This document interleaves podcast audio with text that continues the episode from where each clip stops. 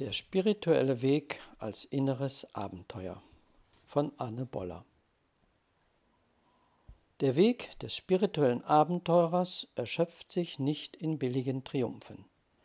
Er kämpft mutig gegen die Finsternis in seinem eigenen Inneren. Damit lässt er das Licht an sich herankommen. Wir leben in einer Zeit, die arm an natürlichen Abenteuern ist.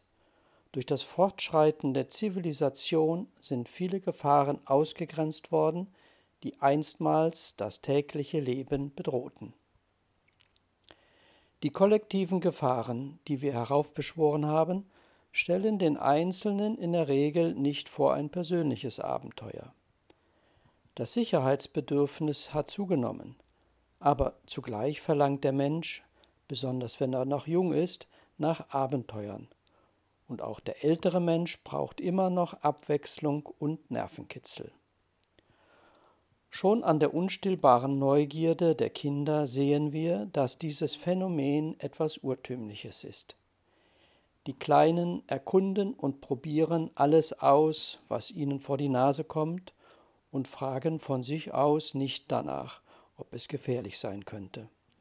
Man nennt es Spiel, obwohl es etwas sehr Ernsthaftes ist, denn ohne diese Grundlage kann die Persönlichkeit nicht die, die nötige Reife erlangen, um später ihre Lebensaufgabe in die Hand zu nehmen. Medien konstruieren Abenteuer für jedes Alter, damit Langeweile und Angstspannungen, wenn auch nur kurzfristig, neutralisiert und die Konsumenten risikofrei dem inneren Drang nach Neuem folgen können. Die Kommerzialisierung der Abenteuerlust dient den Produktionsprozessen.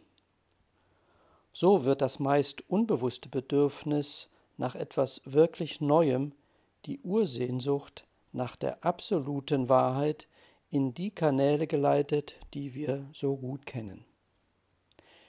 Die Kreativität leidet und der Ausweg ist versperrt weil der Mensch anders sein möchte, als er ist, braucht er Identifikationsobjekte.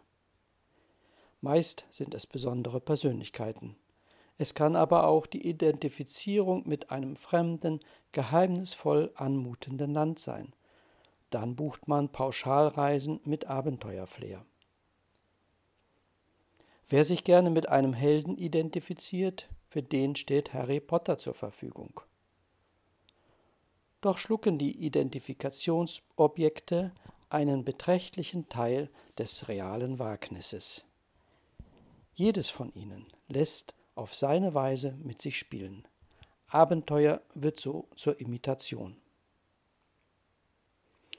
Heißt das etwa, dass der Mensch sich persönlich in gefährliche Abenteuer stürzen sollte?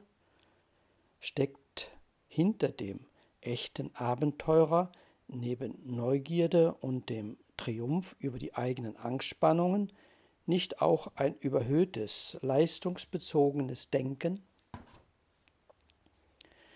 Im Gegensatz zur Arbeit als Notwendigkeit oder bürgerliche Pflicht stellt eine große Leistung etwas dar, was man eigentlich nicht zu erbringen braucht, also etwas Überflüssiges. Es kann sogar zur Zwangshandlung werden, weil das Gefühl des Triumphes zeitlich begrenzt ist und nach mehr schreit. Wir drehen uns im Kreis, wenn wir nach immer Neuem und Besserem verlangen. Warum nimmt das Suchen in tausend Richtungen kein Ende? Sollten wir eine ganz andere Art von Leistung erbringen, eine, die nicht überflüssig ist, es müsste eine sein, die über die unvollkommene, gewöhnliche Welt hinausragt in eine ganz andere Welt. Und diese andere Welt gibt es. Im Herzen eines jeden ruht ein winziger Funke aus der vergessenen göttlichen Welt und wartet darauf, dass sein Mensch ihn erkennt und ihm dazu verhilft, wieder hell erstrahlen zu können. Der Prozess, der zum Licht führt, ist ein inneres Abenteuer. Er verlangt die Bereitschaft, sich von Unerwartetem überraschen zu lassen. Dazu gehört Mut,